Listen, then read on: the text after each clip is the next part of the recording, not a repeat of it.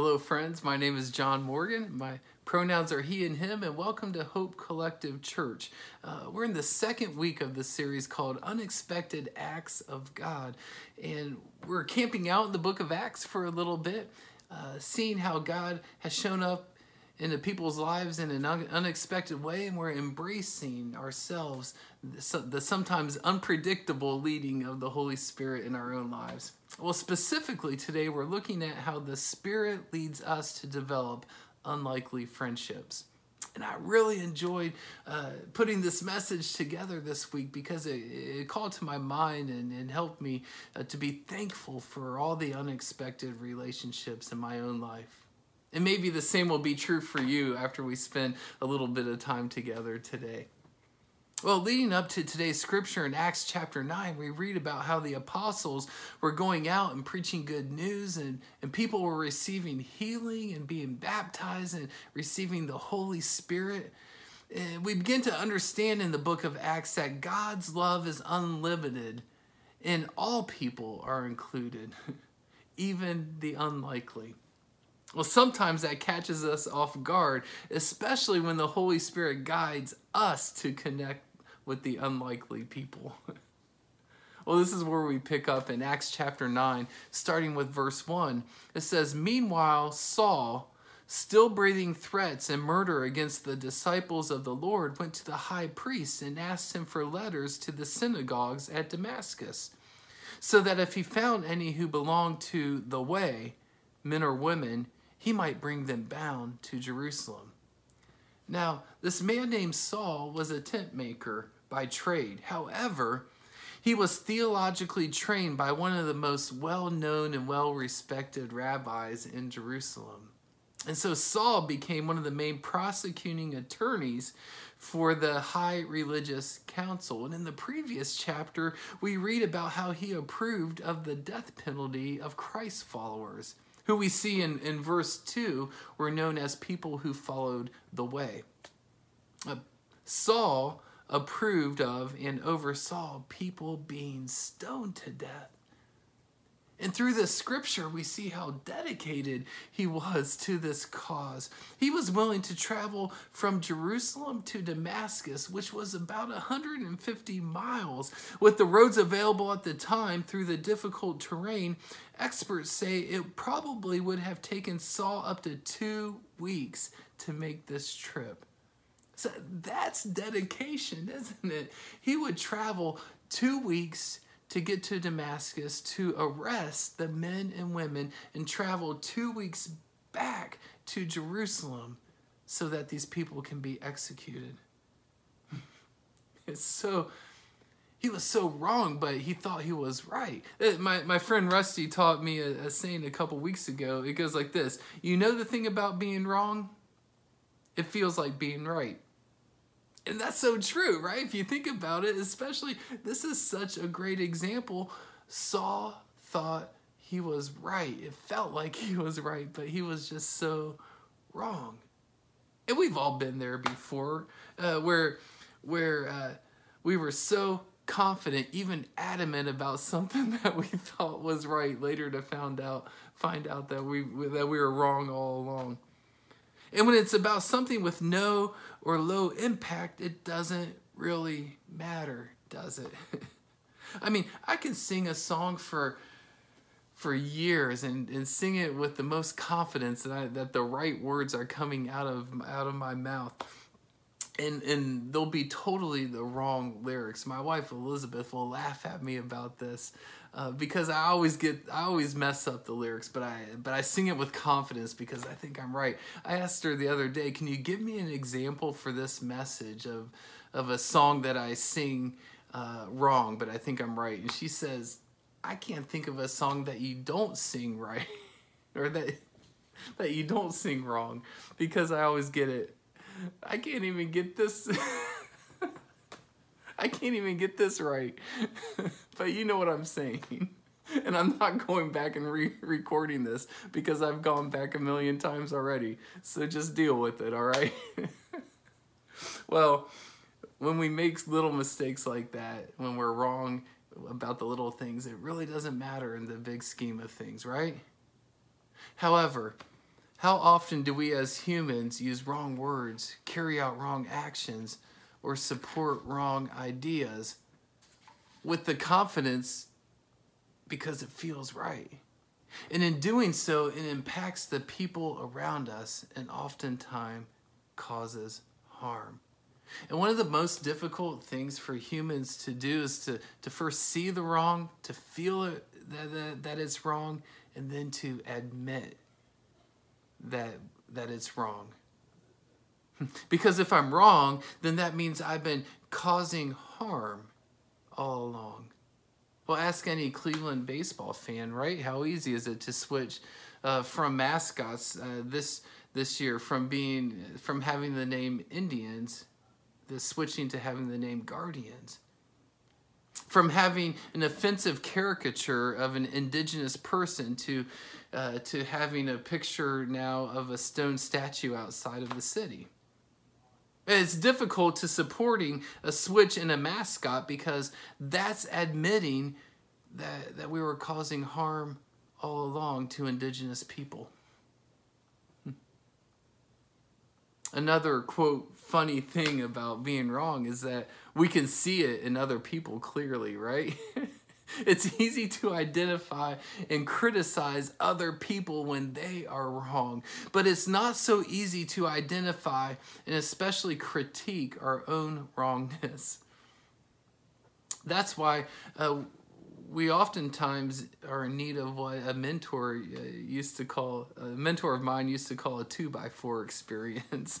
Like sometimes we just need like whacked in the side of the head or something really hard to cause us to stop and reassess the situation for a moment this is what happened to Saul. Uh, we'll pick up in verse 3. It says, Now he was going along and approaching Damascus. Suddenly a light from heaven flashed around him.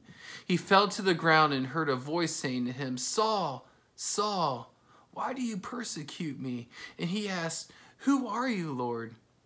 The reply came, I am Jesus, whom you are persecuting. But get up and enter the city, and you will be told what you are to do.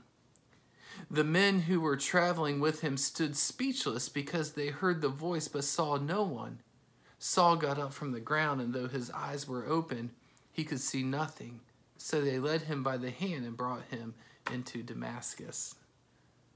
Now, Saul himself had a two by four experience where he had to stop dead in his tracks and evaluate what his life was all about. Now, this isn't to say that anytime something bad or traumatic uh, happens, that God is trying to get your attention. I'm not saying that at all. But there, there are just moments in life that cause us to pause and reevaluate. About a few years ago, I was reading a book called White Fragility by Robin DiAngelo, and that was like a two by four experience to me. It, it just caused me to stop and reevaluate how I lead. Specifically, I was challenged to think about if I was leading in a way that was truly anti-racist or if I was simply being content with not not saying anything or worried about doing anything racist. Like there's a difference there. The book prompted me to, to request a discussion with one of our strong black female leaders in our denomination. And I simply asked the question Is there anything in my leadership that I'm doing that is either, either causing harm or allowing racism to persist in our community? And to be quite honest with you, that was not the easiest feedback I ever received. It, it uncovered some of my people pleasing tendencies that perpetuates racial injustices. But just because this was an uncomfortable moment for me doesn't mean that it was a bad moment. In fact, it was very helpful. See, we need these two by four moments of clarity in order to see clearly and embrace what the Holy Spirit is doing in and through us so Saul had this two by four experience. It was a little bit more intense than than this uh, than the book that I read, but he needed an intense two by four experience in order to get his attention, right? But while God was working on Saul, God was also preparing the heart of another person. We read in verse 10 Now there was a disciple in Damascus named Ananias. The Lord said to him in a vision, Ananias. He answered, Here I am, Lord. The Lord said to him, Get up and go to the street called Straight, and at the house of Judas look for a man of Tarsus named Saul. And at this moment he is praying, and he has seen in a vision a man named Ananias come in and lay his hands on him so that he might regain his sight. But Ananias answered, Lord, I have heard from many about this man, how much evil he has done to your saints in Jerusalem. And here he has authority from the chief priest to bind all who invoke your name. But the Lord said to him, Go, for he is an instrument whom I have chosen to bring my name before Gentiles and kings and before the people of Israel.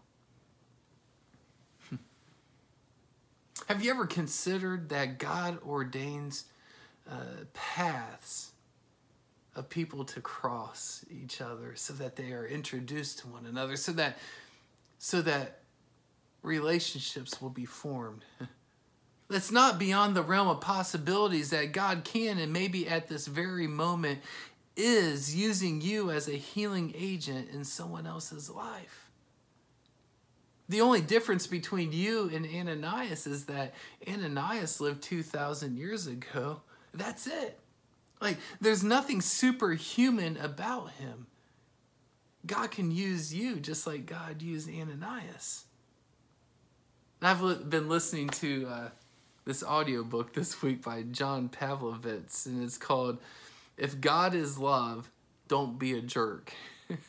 and there's one chapter I really love in this book, and it's called Love Your Damn Neighbor. And I partly love it because uh, he swears, but I uh, truly love it because he points out that people aren't always lovable. There's a story told in this chapter about a woman who's fed up with people and uh, with church folks specifically who aren't inclusive. And she was ready to write them all off and then God placed upon her heart to invite these people over to her house weekly and develop a relationship with them. And uh, some of the gatherings were disastrous because of their theological and political differences. However, in one of those gatherings, God brought about healing through a conversation uh, regarding racism. You never know why God causes these unlikely friendships to form.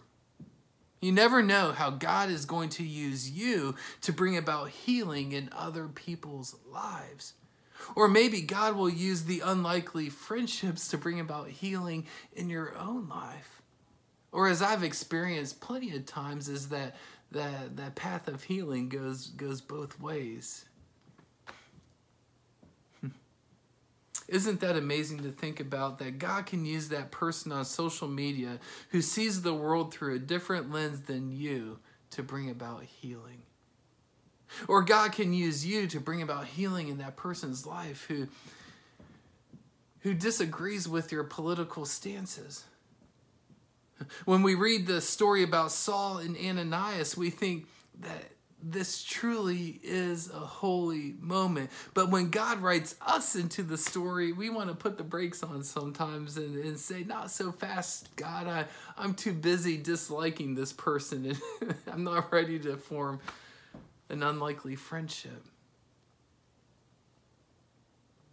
But I'm wondering if God has, has brought you together with someone where it might be an unlikely relationship, and unlikely friendship for the purpose of healing in someone's life.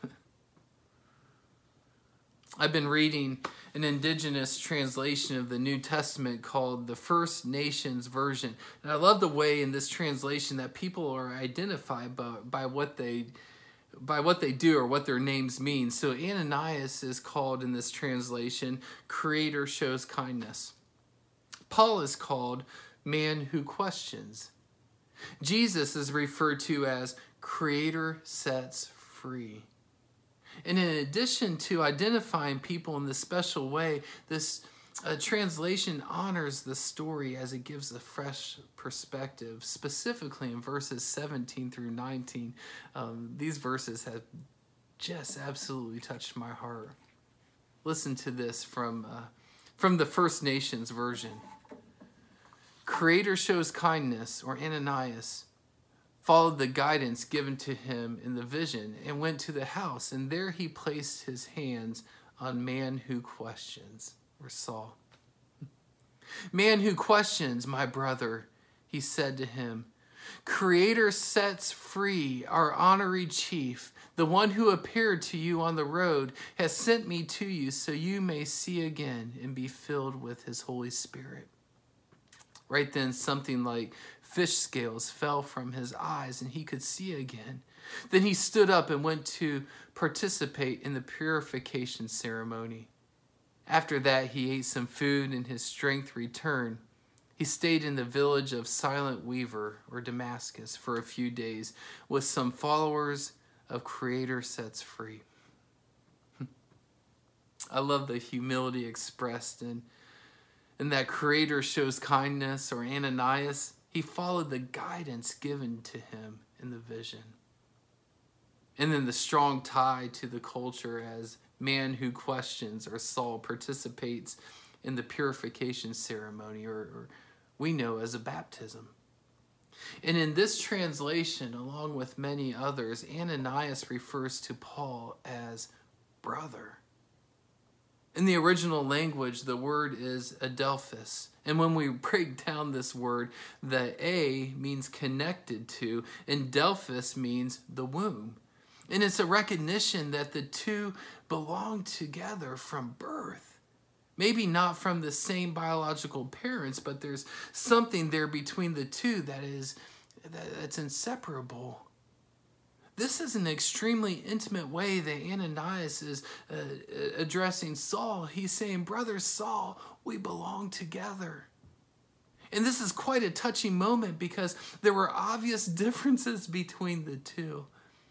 And there is a definite risk that Ananias is taking. But he embraces the unpredictable guidance of the Holy Spirit. At first, I was questioning if this story was actually about friendship and to be honest with you, the title of the sermon came first, An Unlikely Friendship, and then I studied the scripture. But here's a strong case that Ananias approached this encounter like he's all in, right? He, he's not just going to show up and pray and then leave.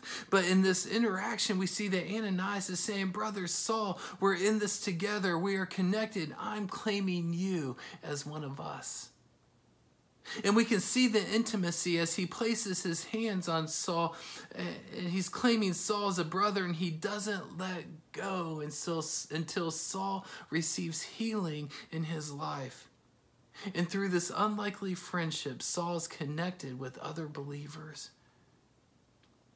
As we continue reading through Acts throughout this series, uh, we'll see that this unlikely friendship totally changed the world. And so, as I like to say, we're going to put press pause here in this series. Um, but it's uh, quite a challenge for us, isn't it, to to really consider how God has caused our paths to uh, intersect with people who might be different than us. And are we bold enough to to embrace the leading of the Holy Spirit and to welcome these unlikely friendships for the sake of healing. well, friends, as we uh, prepare our heart, our hearts for communion, let's join together in another worship song. Then we'll we'll meet back. I'll be in the same place right here, and we'll we'll take communion together. Amen.